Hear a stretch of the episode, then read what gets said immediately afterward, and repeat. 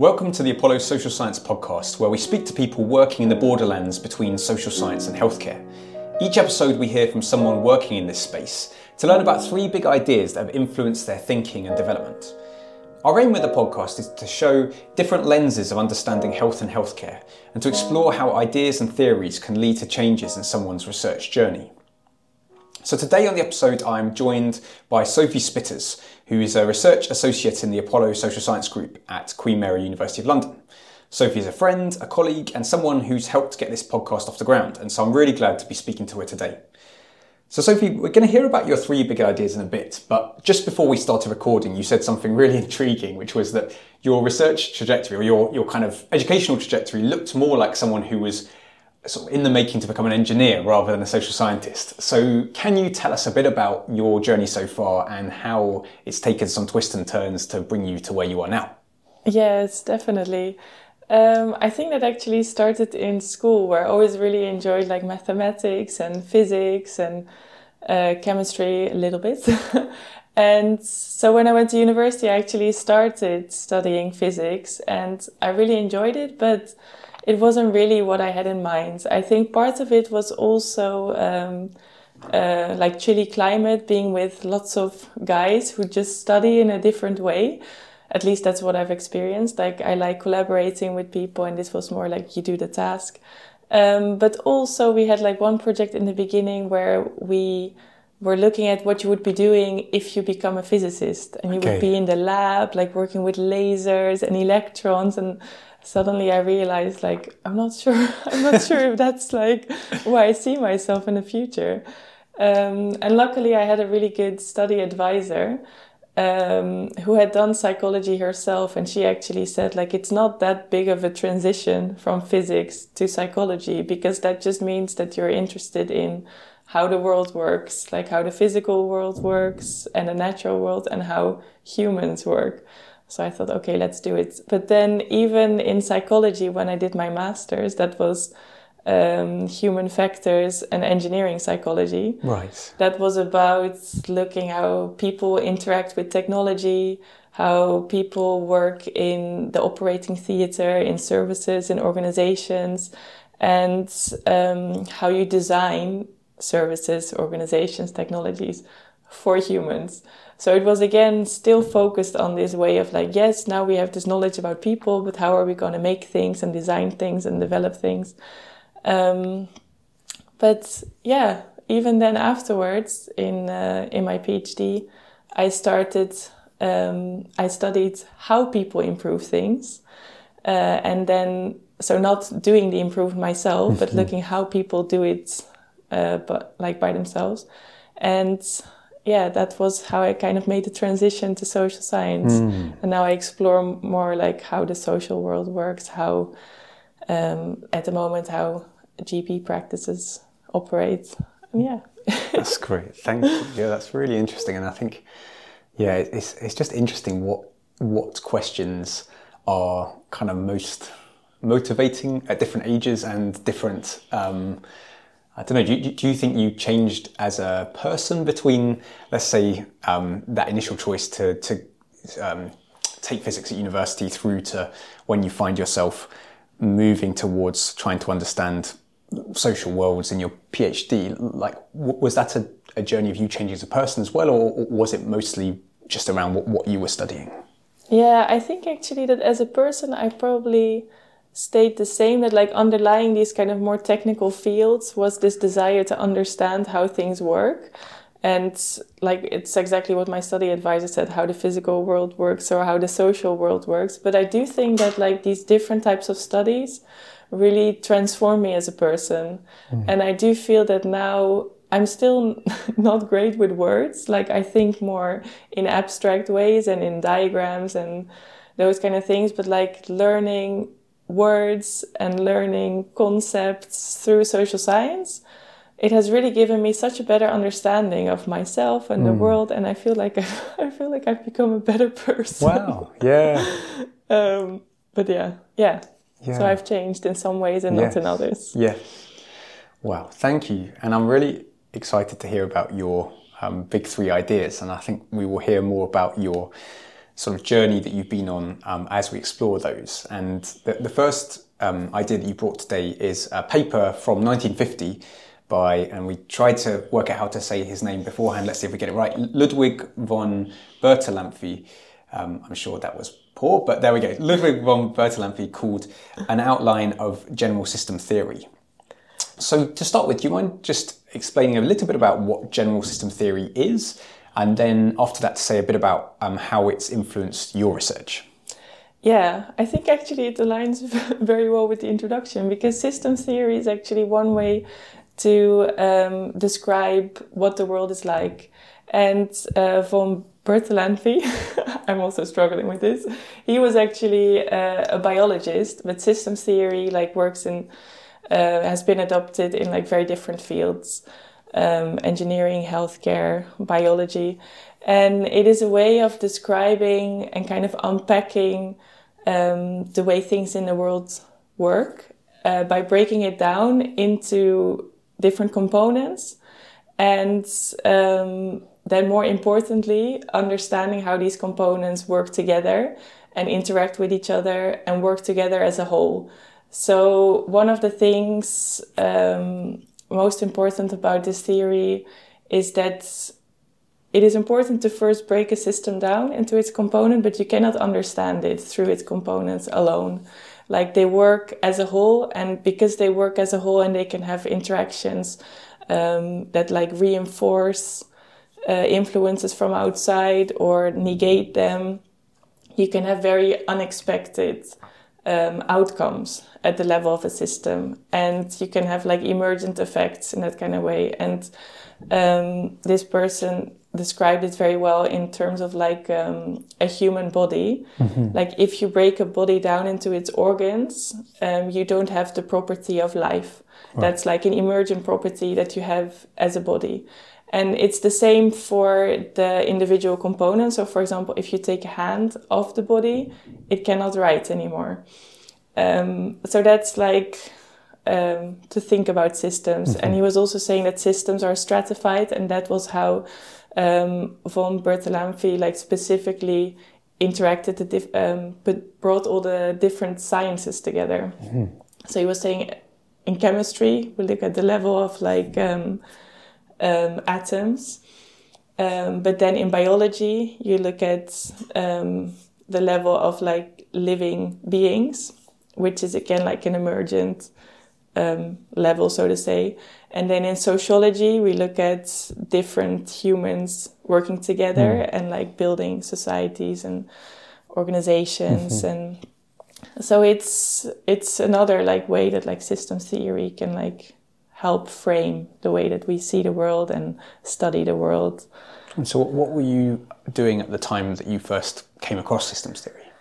Uh, so I think it has like it has kind of been implicit in a lot of what I've been doing. So like even in my um, in my masters, I um, did a module on resilience engineering, and there it was about um, unpacking systems to investigate like how accidents happen and um, how do we create.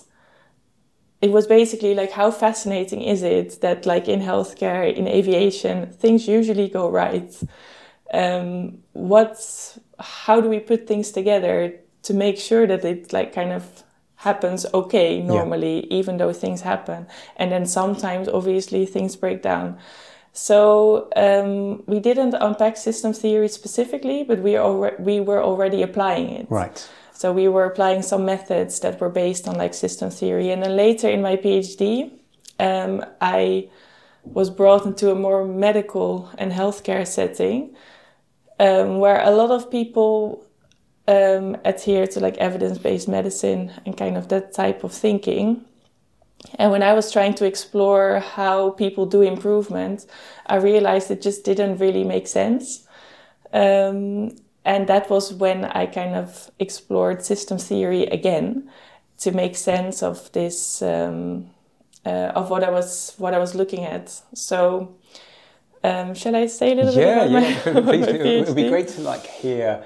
I don't know. It would be great to hear about your PhD and, and specifically what systems theory allowed you to see in the question that you were you were looking at. Yeah. So it was in my PhD, I studied how um, there was one team who had successfully implemented an integrated care intervention for uh, to improve the health of children with allergies and um, they had come together in this um, center who were supporting um, like a quality improvement collaborative so they were uh, teaching and training this healthcare team in like quality improvement methods and organizing peer learning events with other teams. And uh, through that process they um, kind of came up with this intervention and implemented this intervention where uh, expert allergists like from the hospital would go into GP practices and then they developed a nurse who were doing some like specialist clinics. And it was all like it was great. And then they thought okay what's next? Like this should be rolled out. We have this like package like right. this evidence-based package that we developed and other people need to adopt this package. And i was kind of studying the the rollout of this intervention okay. to other settings and what I've noticed was I understood the idea of, of the evidence based package, and that's also what randomized controlled trials are based on. Like, this is what we've studied, we haven't studied something else. Mm-hmm. So, this is what you need to do, and not something else. Um, but in real life, it doesn't really work like that. Right. So, in many of the settings, this specific package it didn't really make sense. Either they didn't have these this like super specialized hospital who had all the skills. Sometimes they didn't have like a trained nurse available. Um, they had maybe other opportunities, or they had already implemented parts of it, but not others. So it didn't really uh, this package. It didn't make sense because it was operating at its own system, so mm, to say, mm. but it was also entering something that was already a system, right. a service, a region, um, where, yeah, it made more sense or less sense. Um, but then on the other hand, like all of these areas, they were already performing and they were making changes and making improvements and achieving similar results, similar improvements, similar outcomes in very different ways. Um, and this is something that I started to unpack with systems theory. Mm. Like, how comes that there are kind of different routes to Rome, so mm-hmm, to say? Mm-hmm, yeah. And that is one of the one of the properties that also is described by von Bertalanffy. um, it's it calls like finality towards the goal, and um, that means that like sometimes a specific structure uh, can achieve like a specific outcome, but it can also be that um, there are different types of structures that can still achieve the same outcome. I'm not describing it very well, but like the last one is called equifinality, and it's something that was just it just very resonated. So for me, that this one theory could describe many different things of what I was seeing. Mm. Um, yeah, was why I thought like, okay, I need to understand this a little bit better and then you can also better understand like what the role of an intervention is mm. that it's not always and not only an evidence-based package but that if you put it in the real world it can be a component it works within the system it will have an impact in one way in one system and it will impact a different system in a different way mm. um, so yeah that was very helpful for me. Can you tell us about that last part of it? The, it was an intriguing word. What was it? equifinality or, or um, yeah. what's, what's that part? Yeah, equifinality is like, because this came from biology, um, and that is where um, you reach like a, a, certain final state independent of like how you get there. So they gave the example of in a species, different species, for example, they usually reach um, a certain size independent of what size you were born with, independent if you had like uh, difficult circumstances or periods without much food. In the end, you still, generally speaking, reach the size of your species. Um, and yeah, in the same way, it's like systems, they reach a certain state, even though there are like adverse circumstances mm. or positive circumstances, like always, often they, they stay within that kind of prescribed end goal. It's not prescribed, but it seems prescribed. Yes, yes. Um, so that is kind of like one way that there's you can have different experiences and go different ways, but in the end, somehow you still reach that kind of pre like predicted state yes. almost. What did the um, the people who'd who were kind of working on the original intervention that was where there was all this hope that it would then flourish in all these kind of other other areas. What did they make of of the sort of um, observations you were making uh, and and the systems theory kind of uh, approach to why perhaps it was disappointing compared to what was hoped for? Um, I think what I was really impressed actually with that team is that they were really learning over time as well. And I don't think I was using these kind of systems theory concepts when I was talking to them. I was more um, describing the the choices that people were making and um, kind of explaining that what they were doing was rational. Um, and I think for the teams, they were very um, yeah accommodating to that mm. because they were also involved with some of the rollout so initially they would say like this is what we've done please do that but then when people describe but these are my choices um, it is more about like the reasoning and then you rely more on like mechanistic thinking so to mm-hmm. say which is like in the evidence-based hierarchy that's like not as good as the randomized controlled trial okay. package but in real life they also um, yeah, then you become humans. And I think actually that medical practice um, is more about that. It's more about experimenting, trying different things, see how it works. So they do have that type of um, knowing and doing already in them. So I think yeah, they did very well with like accommodating and saying like, okay, as long as we're trying to achieve the same goal, mm. it's okay. Yeah, yeah, that's great. Is there anything else you want to say about systems theory before we move on to your second idea? Uh, no, I think I think I've uh, we talked about it quite a lot. that's great. No, that's great. That's really helpful actually. I, I I've heard the term before, but this is the first time I think I'm, I'm seeing, okay, you know, that, that, that's, that's where it sits. Thank you. Makes um, sense. So your second idea is going to take us into some philosophy. Um, and it's a book by Alan Norrie called Dialectic and Difference, Dialectical Critical Realism and the Grounds of Justice. And I'm really glad that you've brought this idea because I read something last year that was um, sort of built upon Roy Bhaskar's concept of dialectical um, critical realism, but I'm really not sure I understood it very well. Um, and so, yeah, I'd be really grateful before we move on to how this um, influenced your own research. Um, could you just say a little bit about what um, what this theory is? Yeah, so um, Alan Norrie actually he describes in this book the world the work of Roy Bhaskar, but I think I'm not sure if he's actually like gotten an award for this, but like Roy Bhaskar was notorious for having very complicated writing. So I'm happy that like there have been other people, um, philosophers mostly, who have made a made a really big effort to make it accessible to like non-philosophers. Um, and Alan Norrie is one of the people who's done that very nicely. And um, dialectical critical realism or critical realism in general, it's a way um, of understanding the world. So it brings together um, ideas of epistemology, like what can we know about ontology, like what is um, what is real, um, and it kind of it describes itself as a as a meta theory. So it describes very basic concepts of what we can find in the world and how we understand the world, which impacts um, what you can know, how you can study. And um, for me, it was very helpful because it was very comprehensive and it aligns actually very well with um, with systems theory. Mm. Um, I'm not sure if that's like. Could you say a, a bit more about um, what, yeah, what what exactly is critical realism in comparison to, let's to say, some, some of its kind of neighbours or, or, or, or, cousins? Yeah, so I think the key part is in the world in the word realism. So it does believe that there is a, a real world that we are in as humans and that we can get to know.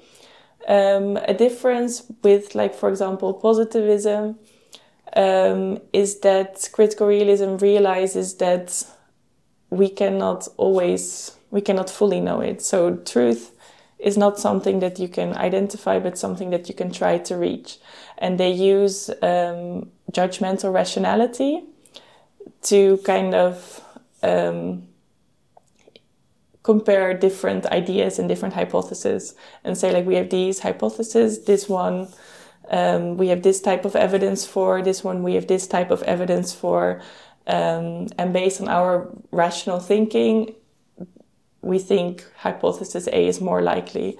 Um, but because we can never know the truth they are more open not only to physical explanations but also to social explanations because that the way that you feel or the way that you perceive things or your ideas that also gives you knowledge and understanding of what the world is like. Um, so it's kind of like very open to different epistem- epistemological ideas and different stances yes um, but it would be so, so it, on the one yeah, but it also is is um, if i'm understanding it right it's not the same as constructivism where you where you say actually we don't have access to um, to reality at all. All we have access to is how people um, understand and con- construct reality. Would that be a, would that be a sort of fair?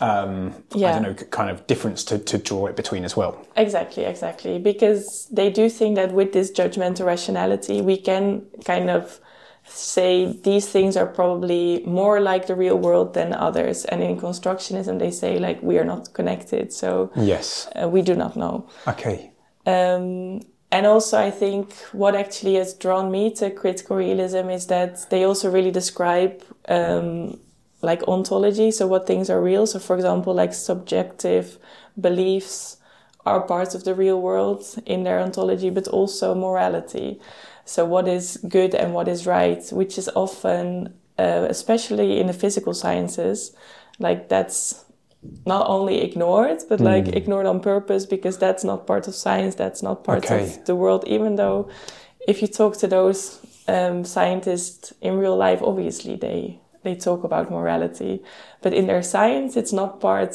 of what science should look at. Um, and in critical realism, they explicitly say like morality is part of the world. So if you want, if you find the methods, you can study it. Yes. And for my PhD, that was really important because I study healthcare improvement. And that is implicitly moral because if you improve things, you make it better rather than worse. Right. Well, that's the idea. And in a lot of like measurement, um, people who are doing measurements, they just say like, we've increased these measures so it's better it's improved but like is it really and um, if you make these kind of statements i think you should be explicit about it that it's a, a moral thing and how yes. you operationalized it and why and whose voices are heard whose voices are not like so that's what i really like about okay. about critical realism that there's very explicit about all these things so, so it, it allowed you to um, yeah, not kind of dodge that question of, of morality, but also, yeah, I, I, guess to not have to have it in a different category to the other things you're studying, but just have it as part of the whole thing of saying, you know, these are, this is, this is being looked at alongside things that are, have numbers attached to them. Yeah. And I actually specifically used one of the, I don't know, frameworks. I'm, I don't, I'm not sure if I can call it a framework, um, but it was called MELD um, developed by Roy Bhaskar, and that's also about change. And um, that's kind of where the dialectics and the systems theory and the morality all comes together. And that's kind of like the framework that I use to guide my research.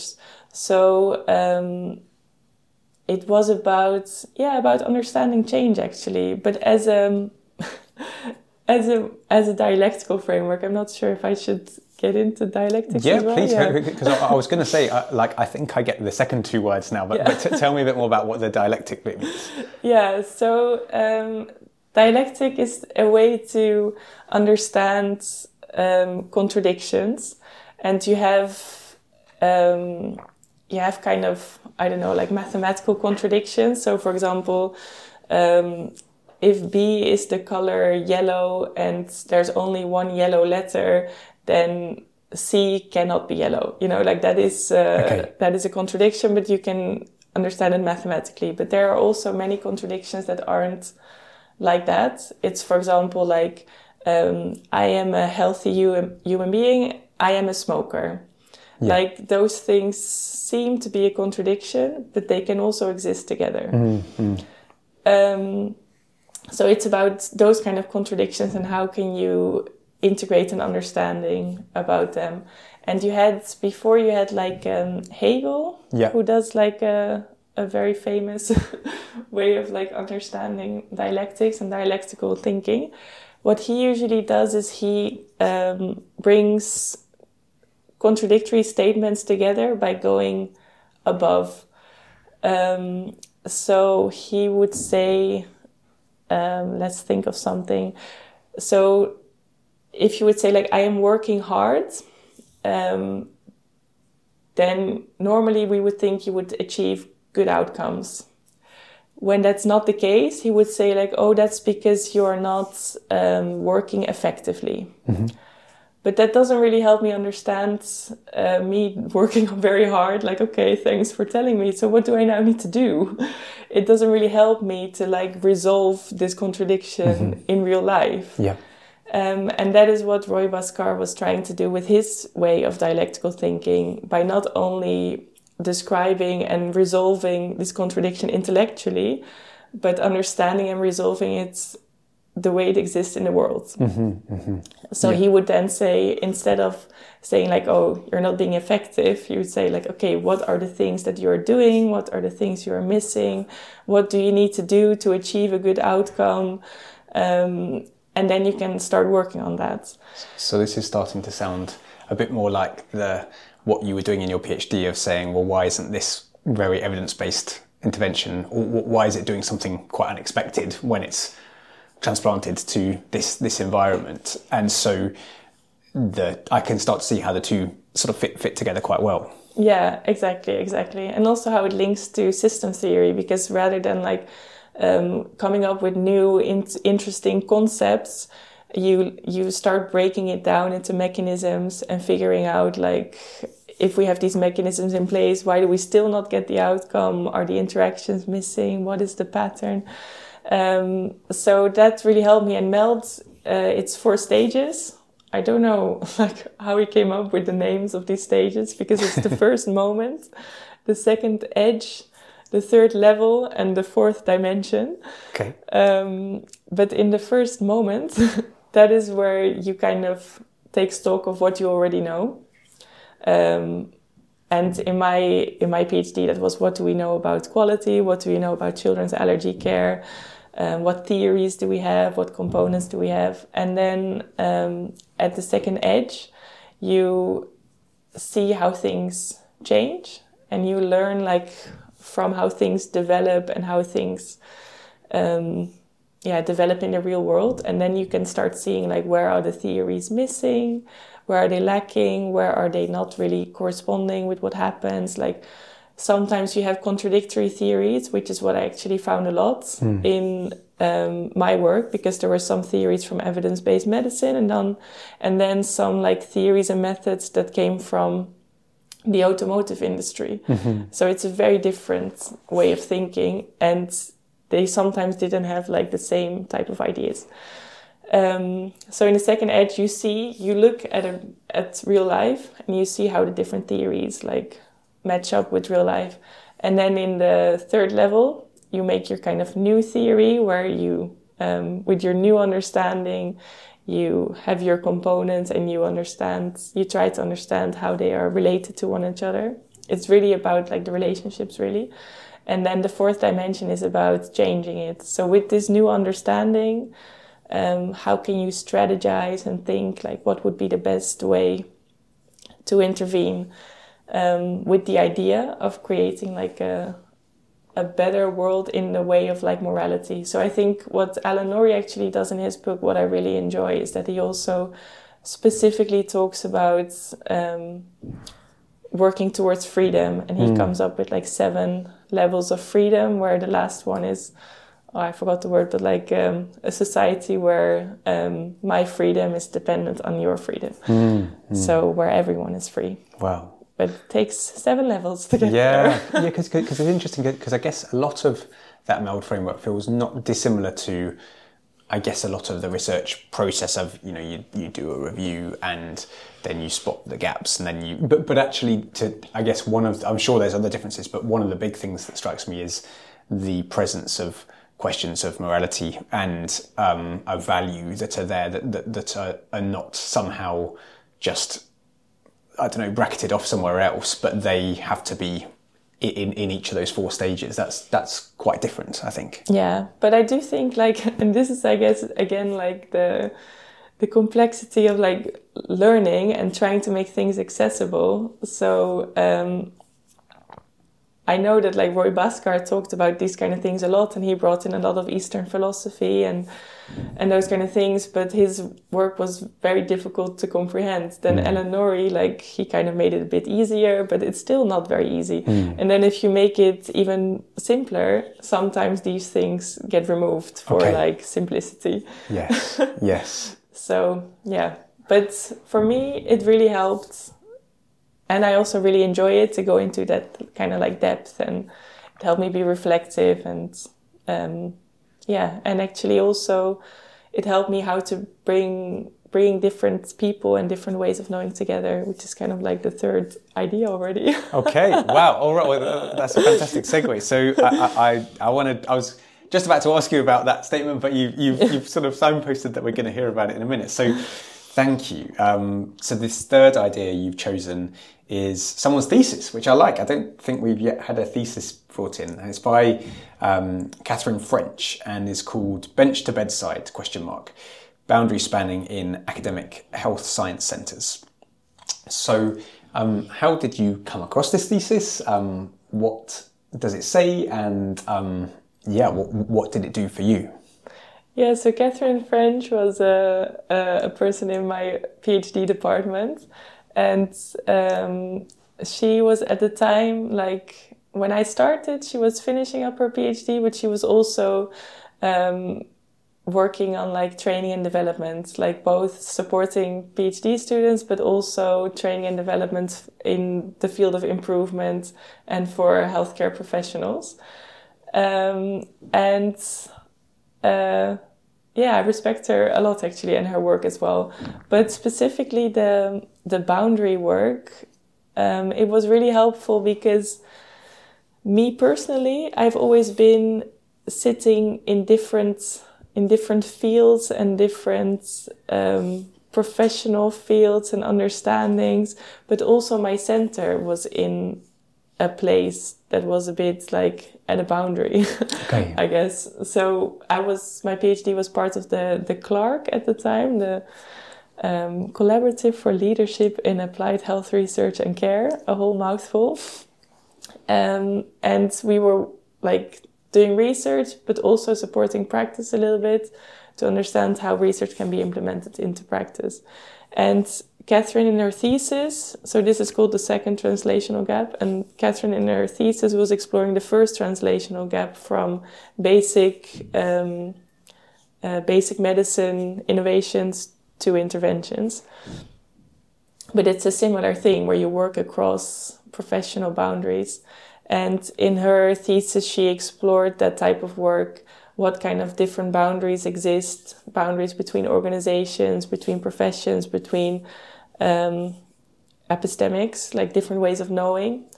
And um, she was exploring like the work that people did, um, boundary spanners, but also other types of work to bring um, it to close the gaps, so mm. to say, and bring people together and share knowledge from one island, translate it, transform it, bring it to another island. Yeah. Uh, but I think through her work, she also kind of celebrated that space and celebrated that type of work. And I think for me personally, it's something that I've always really enjoyed, but also found a little bit um, difficult because mm. you feel a little bit misunderstood everywhere. Right. and I also find it really important, but I never know if the point that I was trying to make is coming across. Okay. If it's not. Um, and I think for me it was really helpful that she, in her PhD, made all of this work and this experience so explicit Mm, because I've always I've often said that I feel that I've I had to learn different languages and that doesn't mean that I had to learn English when I came to the UK but I speak very differently to like people doing physics or engineering Yes. than I speak to healthcare professionals than I speak to social scientists. And um, you kind of need to transform into the different fields but I think it's really important for these people to work together. Yeah, I've always enjoyed team sports, team play, Yes. and you can really, well, systems thinking, you can create greater Yes. things if you work together. So I really enjoy working in that space, Mm. and um, I think the notion of like boundaries, boundary work, um, has helped me give it a name and kind of celebrate it, and also tell other people this is what I'm doing. Could you give us an example of some boundary work or boundary spanning work that you've been involved in? Um, and I guess perhaps particularly after after reading this and, and sort of getting this concept in your mind, how, how do you, when you're going into that situation, what are some of the ways that you um, you try and prepare yourself for, for what is, as you say, sometimes quite challenging and I guess disconcerting work where you're not sure if you're coming across um, as you want to. Um, would, you- would you be able to give us an example of that? Um, yeah, I think actually it's always a, a, a collaborative effort. So I don't necessarily see it so much as like um, a mission that I'm now setting setting Okay. out to do, but it's more by like trying and probing that I myself also realize like, oh, okay, I think this actually didn't resonate so well. Like maybe change it. So, for example, in my PhD, um, I took a very it wasn't ethnography, but like from the observer participant role, I was a participant, like, and which is not super common. Like, I think people would then more often rely on like action research.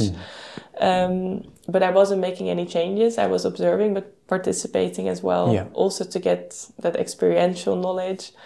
Um, and then when I would sometimes do a presentation or bring back findings, like I would realize that it wasn't really what they expected. Yeah. um, I had it, for example, when I was asked to um, create a map, which was the foundation of a, a care pathway. So I was like, okay, I can I can map the service. That's fine. So I made a process map with like the different types of uh, roles there, and I was like, hey, here you go. Like this is the task, right? And they were like, oh wow, like this this was really not what we expected. And then they showed me what a care pathway usually looks like, and it looked nothing like Okay. that. Okay. So, um, but they actually thought it was really helpful Mm, to see mm. this type of um, interdisciplinary process Right. map. So we went through it, we talked about it, we took lessons from it. Um, so yeah, it's not, it wasn't like an, an explicit effort, Yes.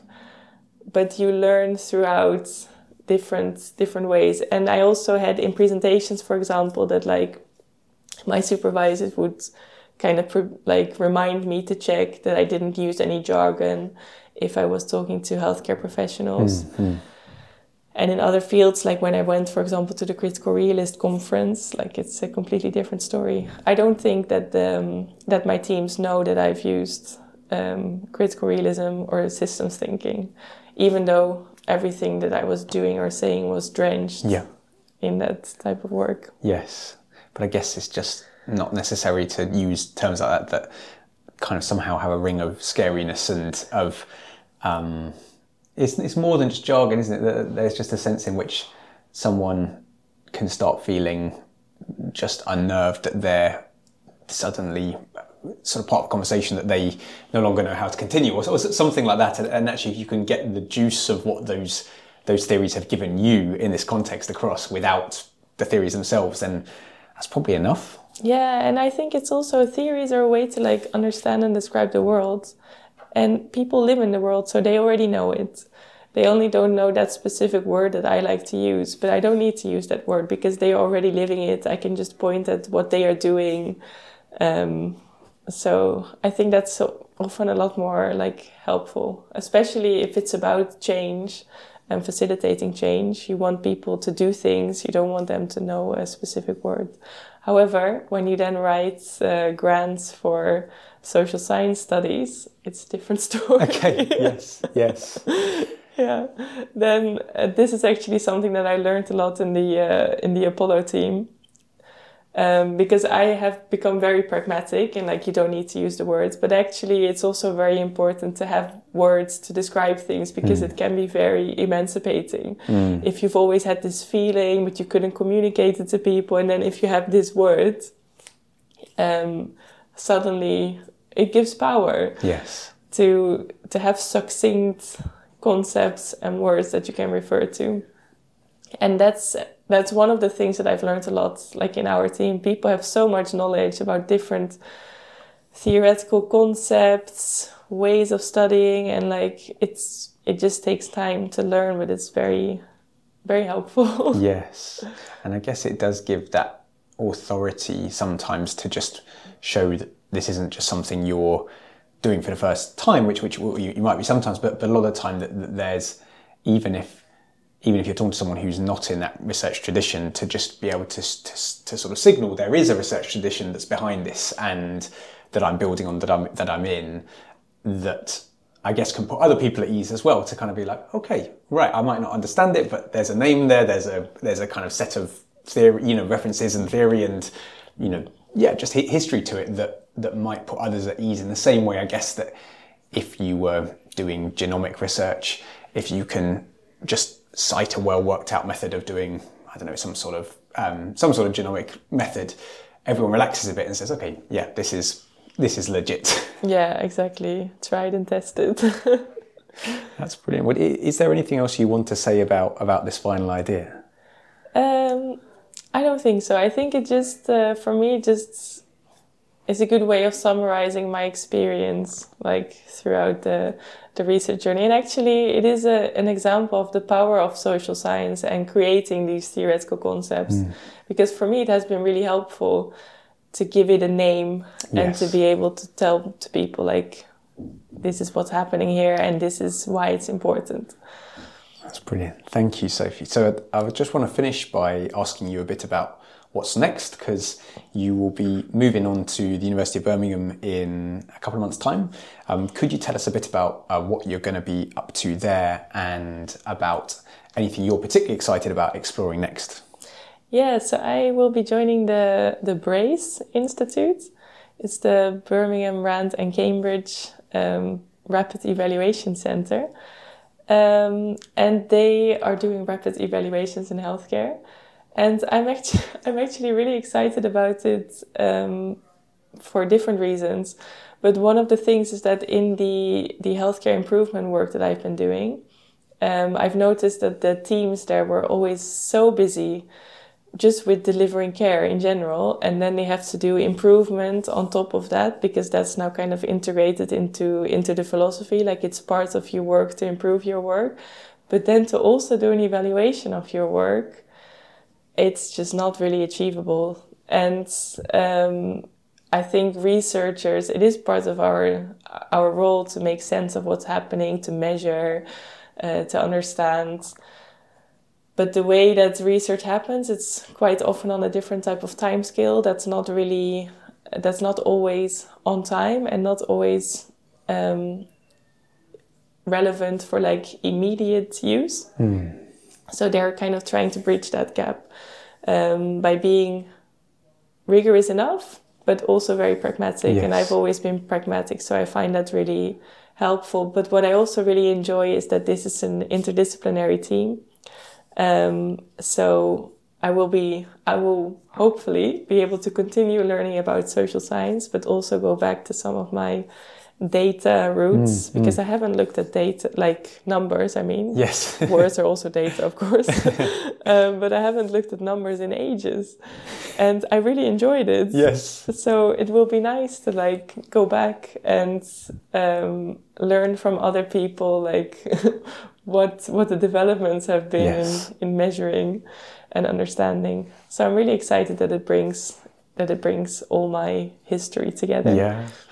That's fantastic. Well, I'm really excited for you too and looking forward to hearing um, what you get up to. And thank you so much today for taking us through all three of these ideas, which I certainly feel much more connected to now to understand a bit more about not just what they are, but what they what they mean and, and how they can. Um, yeah, I think you described it well. Just put put words to sort of things that have been felt but but not not identified. Um, so thank you so much, and thank you to all our listeners for listening in um, to this month's podcast.